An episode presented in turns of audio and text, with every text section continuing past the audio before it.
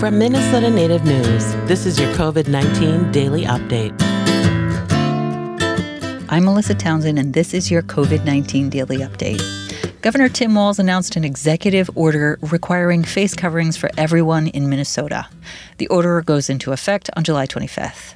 He said health experts have learned face masks that fully cover the nose and mouth are effective in limiting the spread of COVID 19 when you can't socially distance from others. I believe if we could get 95% compliance on masks, and I think the science supports this and we've seen it elsewhere, I think most of the activities that we like to do, we could do again, except probably large crowded bars with people not wearing masks next to each other. Walz noted President Donald Trump recently changed his stance and has expressed support for masks as a way to try and halt the expected coming wave of COVID 19 cases. The president is the one who said it is patriotic to wear a mask. He himself wore one. The State Department of Health website has the details of the executive order.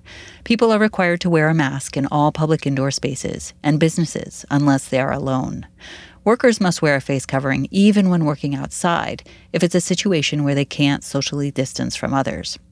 Some people are exempt. Individuals with health conditions or developmental needs that make it difficult to keep a mask on are not required to wear one, and children under the age of five.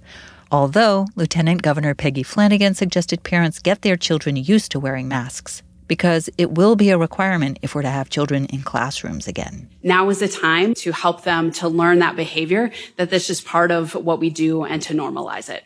Tribes as sovereign nations are making their own decisions about requiring face coverings for people on tribal lands. That's your COVID 19 daily update, and I'm Melissa Townsend.